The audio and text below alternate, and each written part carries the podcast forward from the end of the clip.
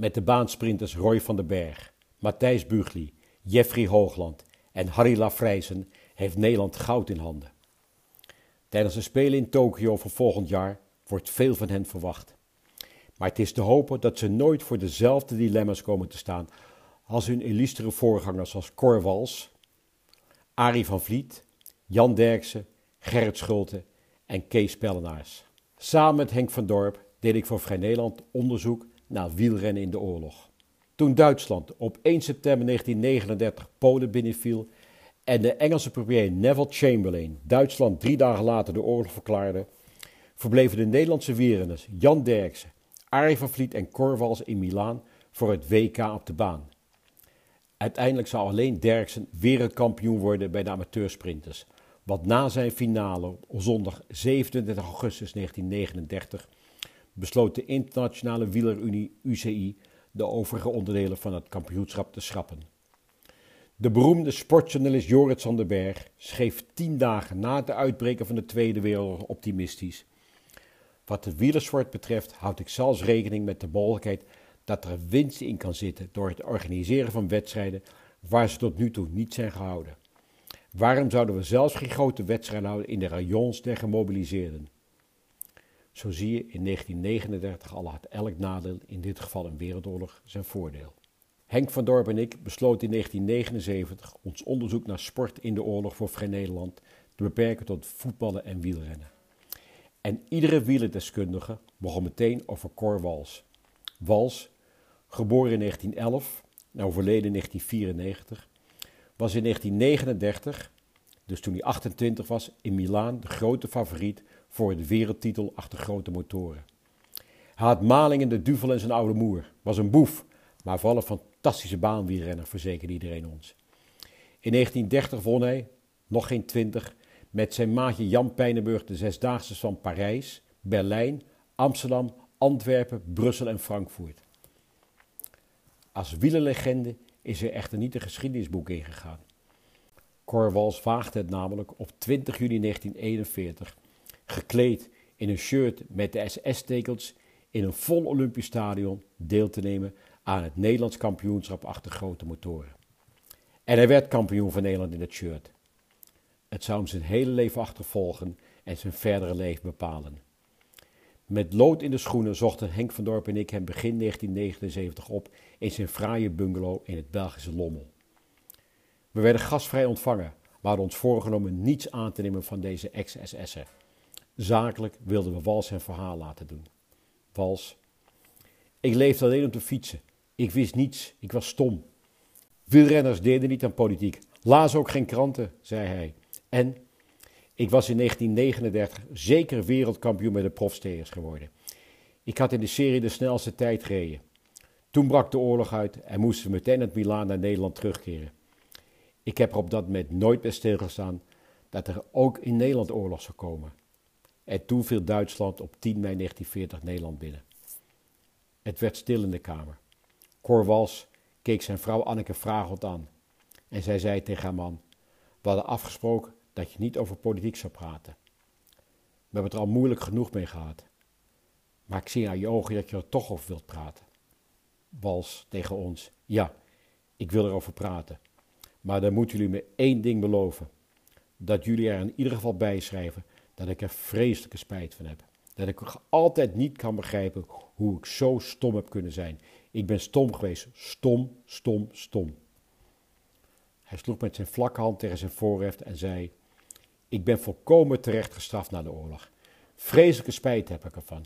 Ook van het verdriet dat ik mensen heb aangedaan. Achter zijn huis in Tilburg hoorde de razend populaire wielrenner in de meidagen van 1940 de panzerwagens van de Duitsers over de weg ratelen.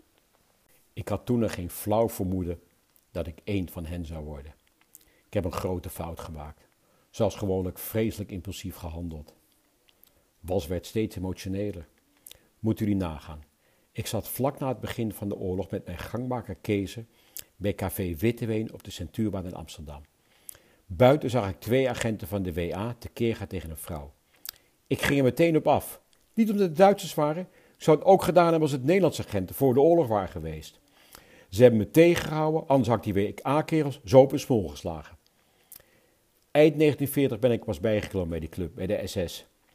Ik kreeg mijn opleiding in Arnhem en vervolgens in Klagenvoort.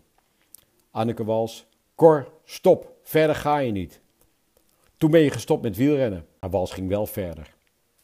Als je in Berlijn won, en ik won nogal eens, dan kreeg je een lint met een hakenkruis. Alle Nederlanders uit mijn tijd hebben wel eens met zo'n lint een ereronde gereden, want ze wonnen allemaal. Ik verdiende 1200 gulden per week, was razend populair en nooit heb ik gedacht, ze gebruiken mijn populariteit. Ze hebben mijn naam nodig. Daar was ik veel te stom voor. Na de oorlog, in het interneringskamp, ben ik pas gaan nadenken, als vent van over de 40. Toen heb ik me pas algemeen ontwikkeld. Ik zat daar gevangen met allerlei soorten mensen: professoren, arbeiders, artsen. En toen, in dat interneringskamp, realiseerde ik me: ik ben letterlijk ingepakt door het propagandaapparaat. Ben er met open ogen ingevlogen. Nu zie ik ook in dat Hitler de Olympische Spelen van 1936 heeft gebruikt. De negen Jesse Owens, de winnaar van 100 meter, gaf er geen hand. En de Nederlander Tinus Oostendorp, Oostendorp was een overtuigde SS'er, die derde werd, wel. We vroegen Cor Wals naar Albert Richter. Wals was erbij toen deze Duitse toprenner, die als overtuigd tegenstander van de nazi's consequent weigerde de Hitler goed te brengen, werd opgepakt op weg naar Zwitserland. Ik heb Richter eind 1939 uit de trein gehaald zien worden. Toen was Duitsland Nederland nog niet binnengevallen. Een week later las ik in de krant dat Richter bij een skivakantie was omgekomen. Op 5 januari wijde het officiële orgaan van de Duitse wielerbond, der Deutsche Radfahrer, een kort bericht aan de wereldkampioensprint van 1932. Albert Richter, over wiens kwaliteiten als wielrenner wij hier geen woorden meer behoeven te verspillen, nog zullen verspillen, heeft tijdens zijn laatste reis naar Zwitserland, die geheel privé was, een misdaad begaan waarvan de Duitse wielersport in haar geheel niet genoeg haar afschuw kan hebben. Richter heeft, om het met duidelijke woorden te zeggen, voor een Keulse Jood verschillende malen, en ditmaal godsdank mislukte, pogingen ondernomen om grote geldbedragen naar Zwitserland te smokkelen. Daardoor heeft hij zich vrijwillig en met voorbedachte raden uit de Duitse volksgemeenschap en vanzelfsprekend ook uit de Duitse gemeenschap gesloten. Daaruit heeft hij de enige mogelijke consequentie getrokken en zelfmoord gepleegd. Wij allen betreuren het dat hij, die eens een van de onzen was, op deze wijze zijn vaderland, dat op het ogenblik uiterst moeilijke uren beleeft, verraden heeft. Zijn naam is voor altijd uit ons leven verdwenen. Wals, nadat we hem dit hebben voorgelezen, pas nu dringt het allemaal tot me door. Richter, die in 1995 over zijn soort erestel kreeg toen de wielenbaan van Keulen naar hem werd vernoemd, is daar ter plaatse geëxecuteerd. Het gesprek kwam op het SS-shirt. Wals, pas nu dringt het allemaal tot me door. Richter is daar gewoon ter plekke geëxecuteerd. Even terzijde. In 1995 is als een soort postuum eerherstel de wielenbaan van Keulen alsnog naar Albert Richter vernoemd. Het gesprek in België bij Wals thuis komt op het SS-shirt dat hij droeg tijdens het NK van 1941. Wals, een week voor dat NK train ik op de baan in Zurich. Een paar studenten hadden gehoord dat ik lid van de SS was geworden. Ze wilden met me wedden om 100 gulden dat ik nooit in zo'n shirt het kampioenschap durfde te rijden. Dat ik iets niet durfde, moest je nooit tegen mij zeggen. De vrouw van de directeur van de baan in Zurich, mevrouw Keller, heeft de avond voor mijn vertrek de tekens op mijn shirt genaaid. Stom, stom, stom. Ik heb het absoluut niet gedaan om reclame te maken voor die beweging. Niemand zei ook iets toen ik het aantrok. Niemand riep, niet doen, niet doen. Niet dat ik iemand iets verwijt hoor. Ach mensen, wat heb ik toch gespijt. Wat moet ik toen veel mensen pijn hebben gedaan. Ik wilde ook niet provoceren, ik ben terecht gestraft. Je kunt van mening verschillen over de lengte van de straf. Als je ziet wat er na de oorlog al is doodgezwegen. Als je ziet welke straffen Aantjes en Luns hebben gekregen. Ik heb de staat benadeeld, maar ik heb nooit iemand verraden. Enk en ik wilden weten hoe Cor Wals dat Nederlands kampioenschap in het SS-shirt heeft ervaren. Toen ik mijn jas uitdeed en het shirt zichtbaar werd, is er vreselijk gefloten. Tijdens de race vloog de ketting nog van mijn fiets. Onder luid applaus stond ik beneden in de baan. Op zulke momenten was ik niet meer kapot te krijgen. Wist ik zeker dat ik zou winnen. Belachelijk als ik er nu aan denk, maar ik heb expres die ereronde gereden. Duizenden kussentjes zijn er naar me gegooid. Op twee wielerbanen heb ik mijn populariteit verloren. Op de stadionbaan in Amsterdam en in Eindhoven. Ik zou kort na die wedstrijd in Amsterdam in Eindhoven rijden. De nacht voordat ik moest rijden zijn op de baan allerlei leuzen over mij gekalkt. Een van de directeuren vroeg me: Cor, je rijdt toch niet in dat shirt, hè? Natuurlijk niet, heb ik geantwoord. Na het EK ben ik meteen gestopt met wielrennen. Jammer dat niemand me probeerde te overtuigen van mijn fout. Ik denk namelijk dat ik te overtuigen was. Wals vertrok in 1941 naar het gevreesde Oostfront. Ik nam afscheid van mijn vrouw, stapte in de trein en ineens flitste het door me heen. Cor, je geeft 1200 gulden de week op. Je weet niet wat je te wachten staat, behalve dat je wordt opgeleid tot soldaat. Maar ik kon niet meer terug. Ik durfde niet meer terug. Mijn sportcarrière was die dag voorgoed ten einde.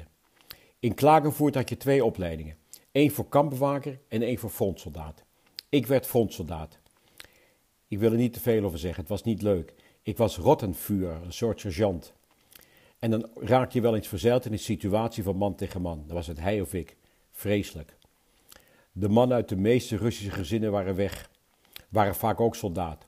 Op onze terugweg moesten we alles in brand steken. Huizen, graanschuren, hooi. De zogenaamde tactiek van de verschroeide aarde die de Amerikanen later in Vietnam hebben toegepast. Of je het geloven wilt of niet, ik wist aan het oostfront absoluut niet wat er aan de hand was in Nederland. In 1943 schreef het volk dat Corwals dood was. En de Telegraaf schreef zelfs een heuse necrologie na een overlijdingsbericht in de Duitse Zeitung in de Nederlanden. Klopt, zei destijds in 1979. Ik was om privéredenen even thuis en kreeg de indruk dat ze me dood wilden hebben naar aanleiding van die berichten. Op 24 december 1943, een dag voor kerst, werd duidelijk dat hij nog leefde. Tegen het volk en het nationaal-socialistische Nationaal Dagblad vertelde was. Gelukkig ben ik thuis met oerloop. Maar stel je eens voor dat die berichten waren verschenen toen ik aan het oostfront was. Stel je de smart voor van mijn vrouw en kinderen, vader, moeder en andere familieleden. Ik moet er niet aan denken. In 1944 trad Wals in dienst van een zwager die in Polen als aannemer werkte voor de Duitsers. Volgens de procesvoering zou hij daar een schrikbewind hebben gevoerd onder de arbeiders. In 1979 zei hij erover: Ik weet dat me alles wat slecht is in de schoenen is geschoven. Dat schrikbewind is een pertinente leugen. Er was wat met een jongen die een Pools meisje had aangerand. En die heb ik een keer extra laten marcheren. En dan ineens zegt hij: Ik zal jullie wat vertellen. Als ik daar niet had gezeten, had ik bij het verzet gezeten, want zo was mijn karakter. Dan was ik nu dood geweest. Nu leef ik. Een duur leven. Ik heb er duur voor betaald. En jullie geloven misschien niet, maar het ergste vind ik nog dat ik onderdeel ben geweest van een systeem dat bij volle verstand Joodse mensen heeft weggehaald en uitgegroeid. Nu lees ik kranten. Nu informeer ik me. Vroeger las ik niets en niemand durfde iets tegen me te zeggen. De beroemde sportjournalist Joris van der Berg was gek van me, maar hij durfde niets tegen me te zeggen. In Nederland was iedereen die me niet goed kende bang. Logisch. Alleen de directeur van de baan in Eindhoven, Van der Heuvel, heeft met me over de zes gesproken, althans over dat shirt. En daar ben ik hem dankbaar voor. Natuurlijk heb ik hem niet aan de Duitsers verraden, daar was hij bang voor. Tuurlijk heb ik dat niet gedaan. Ben je gek? Adrie Zwartepoorten, die niet heeft gereden in de oorlog, is verstandig geweest. De verstandigste. Hij was een kleine renner, had geen klasse, maar blijkbaar wel veel hersens. Had ik dat maar gedaan. Als je de holocaust ziet, kun je het nog steeds nauwelijks geloven. En wij wisten het in Rusland echt niet. Ik denk dat de mensen in Holland meer wisten. In 1945 keerde Wals terug in Nederland. In Tilburg kwamen we de bekende wielers van Jan van Dinteren tegen. Wals, hij was ook lid van de NSB. Ik wist tot dat met niets van razzia's en jodentransporten. Echt waar, ik was me van geen kwaad bewust. Ik heb me zelfs vrijwillig in Vught gemeld. Liep naar de schildwacht die de wacht hield en zei: Ik ben Cor Wals, ik kom me melden. Toen zei die schildwacht: Dan zult u morgen terug moeten komen, want er is nu iemand. Voor mijn gevoel had ik niets gedaan behalve het uitoefenen van vreemde krijgsdienst. Wals toont ons een foto van zichzelf in gestreepte gevangeniskleding achter tralies, die we overigens niet mochten afdrukken, met als onderschrift: Eens toegejuicht door duizenden, daarna weggehoond en uitgefloten. en nu eenzaam achter de tralies. De bekende zesdaagse renner Cor Wals in het kamp Vught. Wals daarover tegenover ons. Ik heb niet vrijwillig voor die foto gepasseerd.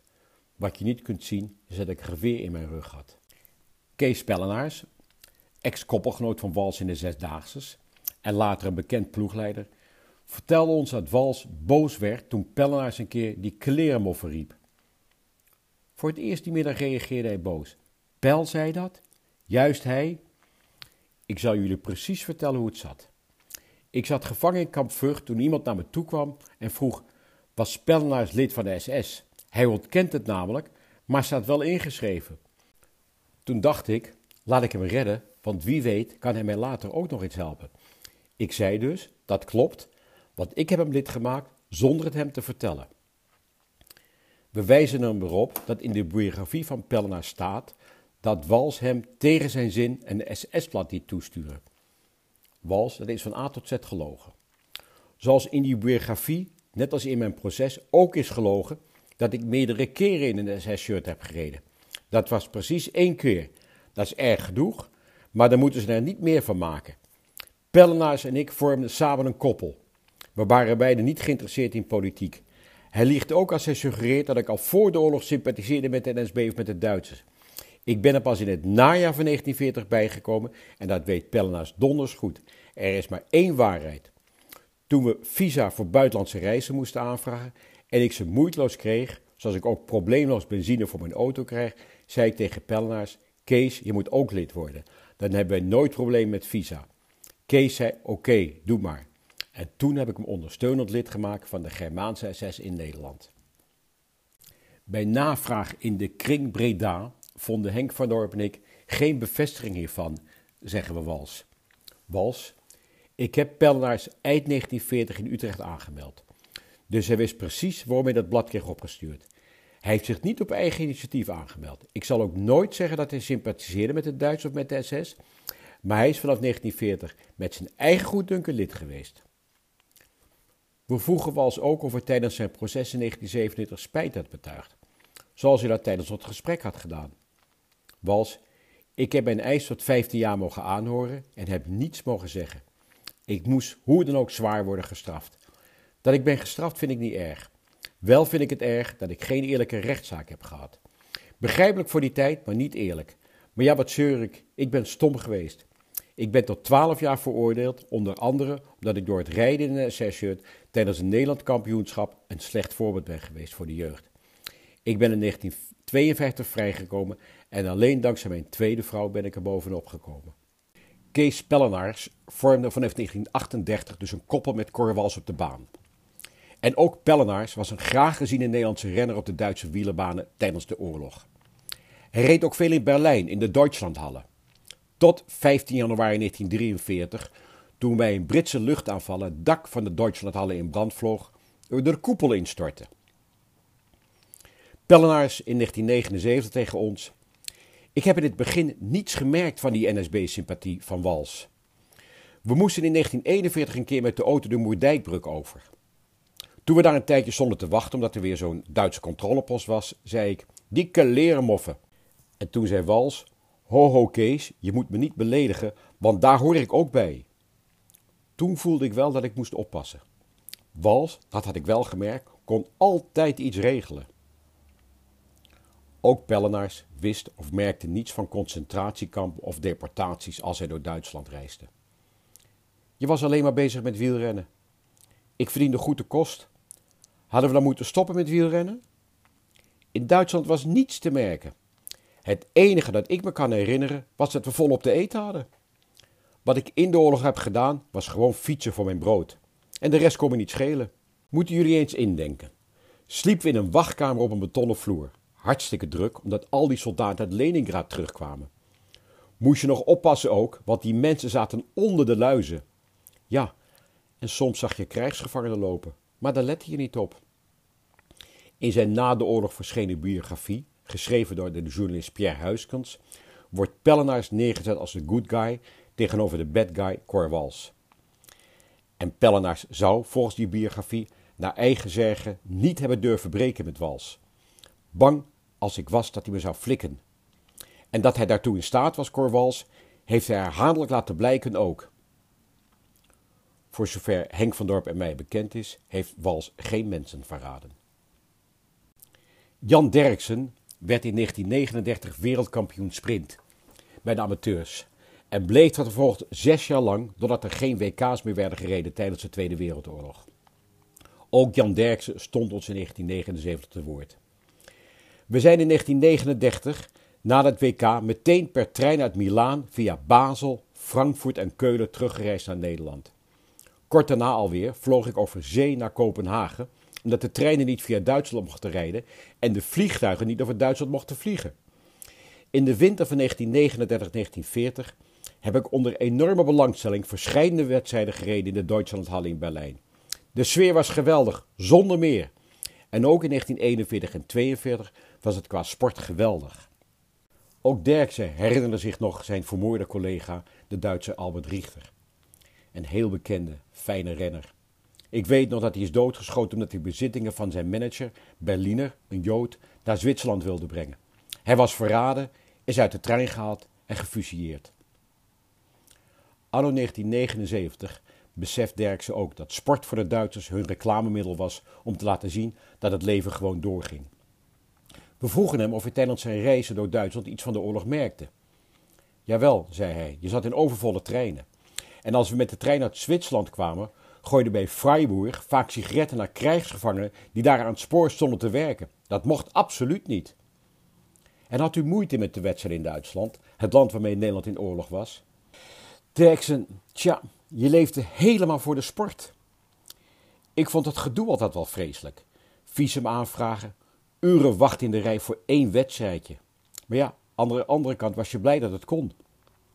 Het voordeel dat je door die sport had, was enorm. Hadden in de oorlog een klein hotelletje in Zwitserland en daar skieden we. Je was jong en greep de mogelijkheden die de sport bood met beide handen aan. En ik zie natuurlijk absoluut niet als iets verkeerds als ik terugkijk op wat we hebben gedaan. Dat we in Duitsland, Zwitserland en zelfs in Parijs mochten rijden, dat was een voorrecht dat je niet zomaar liet schieten. En ja, wat Cor Wals heeft gedaan, dat kon natuurlijk niet. Cor dacht, die Duitsers winnen de oorlog en dan ben ik de man. Dom natuurlijk. Je moet dat soort zaken nooit bij de sport halen. Arie van Vliet behoorde met Jan Derksen voor, tijdens en na de oorlog jarenlang tot de beste baansprinters ter wereld. Trok baanwielrennen voor de oorlog nauwelijks publiek. In de oorlog zaten de tribunes stampvol, al dus Arie van Vliet in 1979. De mensen waren blij met de afleiding die wij ze boden. Van Vliet, winnaar van het goud op de 1 kilometer tijdrit bij de Spelen van Berlijn in 1936, veelvoudig wereldkampioen sprint en 1953 sportman van het jaar in Nederland, ontving bij wedstrijden in Berlijn in stadions vol hakenkruisvlaggen in 1942, 1943 1944 na overwinning altijd kransen met een hakenkruis. Van Vliet in 1979 tegen Henk van Dorp en mij. Aan die vlaggen was je gewend. Je moet een jongen van 21 van toen niet vergelijken met een jongen van 21 van nu. Tijdens de Olympische Spelen van Berlijn in 1936 hing naast de vlaggen van alle landen in het stadion ook die hakenkruisvlag. Daar let hij niet op. En tijdens de wereldkampioenschap in 1938 in Amsterdam hingen die vlaggen ook in het Olympisch Stadion. En ze zeggen nu wel niet gewoest, maar zo was het ook. Over de verdiensten in de oorlog vertelde Arie van Vliet. Voor vrienden goed hoor. Reden tijdens het NK op receptenbasis. Dat was voor de oorlog ontstaan toen er weinig publiek was. In het tweede oorlogsjaar zaten er 40.000 mensen op de tribune. Ik won twee titels en verdiende 9000 gulden. Voor wedstrijden in Duitsland beurden we gauw 7, 8000 mark plus de reis- en verblijfkosten. We reisden vaak met de auto. En als ik door Duitsland reed, had ik nooit enig idee wat er aan de hand was. Ik heb wel kampen gezien hoor, en ook krijgsgevangenen, maar verder wist ik niets. Ik luisterde veel naar Radio Oranje. Radio Oranje was het radiostation van de regering in Ballenskamp in Londen, maar dat terzijde. Van Vliet, maar daar werd ook niets gezegd over de vergassingen. Daar had Van Vliet een punt. Na de oorlog is met name koningin Wilhelmina verweten dat ze in mei 1940 niet alleen meteen vluchtte naar Londen en haar landgenoot in de steek liet, maar ook dat ze in haar wekelijkse radiopraatjes via Radio Oranje nauwelijks tot geen aandacht vroeg voor de deportaties van 105.000 Joden naar de vernietigingskampen. Van Vliet daarover. Het verstand van nu is niet te vergelijken met het verstand van 1942. Toen wist je niets, je fietste. Na de Duitse inval op 10 mei 1940 verscheen het weekblad van de Nederlandse Wielrenunie pas weer een maand later, op 12 juni. Voorzitter Jonker I.L. van den Bergs van Heemsteden stelde: Sinds het vorige nummer van den 8e mei jongsleden is er over ons volk en ons land de grootste beproeving gekomen welke een vrij volk en een onafhankelijk land treffen kan. Wij leven in bezet gebied. Wij hebben ons te schikken in de bevelen en voorschriften welke ons opgelegd worden. Wij moeten die loyaal gehoorzamen en nauwgezet uitvoeren. Maar gelukkig mogen wij onze sport beoefenen. Ook in de wielersport waren er voor de oorlog verschillende bonden. En naar voorbeeld van de voetbalbond werd ook de Nederlandse wielrenunie al snel in 1940 de enige wielerbond. Het grootste probleem vormde aanvankelijk het materiaal, de houten velgen en zogenaamde eenheidsbanden. Een van die toprenners uit die tijd was Gerrit Schulte, deelnemer aan de Spelen van 1936. Ook hem spraken we in 1979. In Berlijn had ik al het gevoel dat er rottigheid zou komen. In 1936. In het Olympisch dorp zaten we met twintig mensen op een kamer. We merkten dat de conciërge van ons gebouw veel minder te eten kreeg dan wij. Meneer, er staat iets te gebeuren, zeiden we al. Toen ik hem een keer extra eten gaf, reageerde hij heel geschrokken. Hij was bang dat hij gesnapt zou worden. Zo was de sfeer toen al, in 1936. Door een schorsing reed Schulte aanvankelijk nauwelijks in de eerste oorlogsjaren, totdat de sport- en pressereferent van de Rijkscommissaris voor Bezet Nederland, Herman Harsver, er persoonlijk voor zorgde dat Schulte kon terugkeren op de piste. Ook Schulte reageerde verbaasd op de vraag of hij wel eens problemen had met rijden in Nazi-Duitsland. Ik zal u wat anders vertellen, dat klinkt misschien gek, maar ik heb tijdens de wedstrijd in Duitsland nooit aan de oorlog gedacht. Ik weet nog dat mijn vrouw en ik, net als bij alle andere Nederlandse wielrenners, gedurende de oorlog ieder jaar in Zwitserland op wintersportvakantie gingen. In 1944 reed Schulder nog in Dortmund.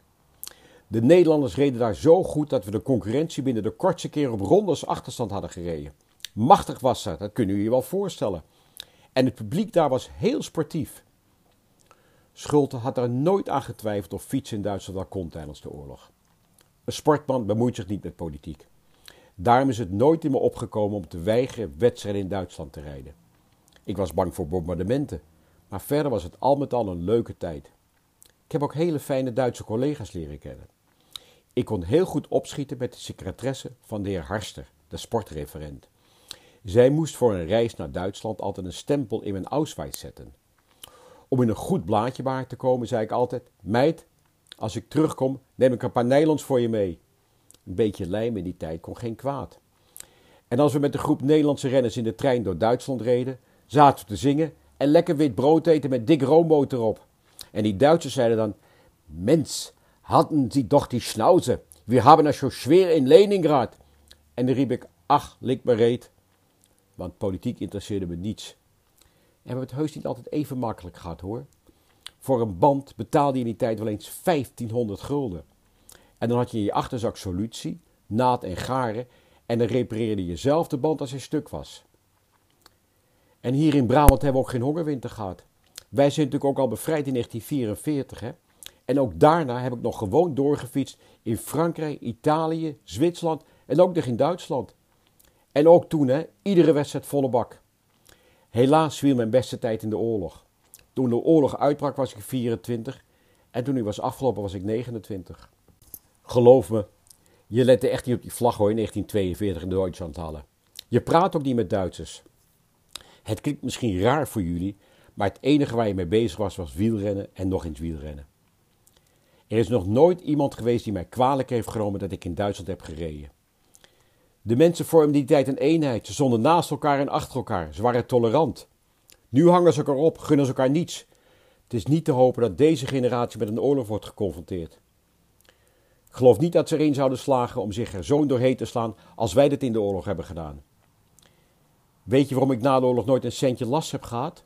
Omdat ik de mensen met wielrennen veel plezier heb geschonken. Ik heb ze iets gegeven.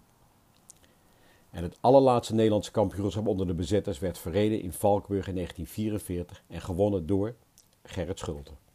Het dagblad Het Volk schreef uitgebreid over de wedstrijden op 10 maart 1941 in de Deutschlandhalle in Berlijn. Geen plaatsje was onbezet toen Arie van Vliet zich via een gemakkelijke overwinning op de Duitsers Hols en Wezenberg kwalificeerde voor de eindstrijd. Jan Derksen volgde zijn voorbeeld. En Van Vliet won uiteindelijk die finale. En daarmee het gouden wiel, dat Goldene Raad. De grote Nederlandse kolonie kon tevreden de Duitslandhalle verlaten. Waar Nederland had meegedaan, waar Nederland had gewonnen.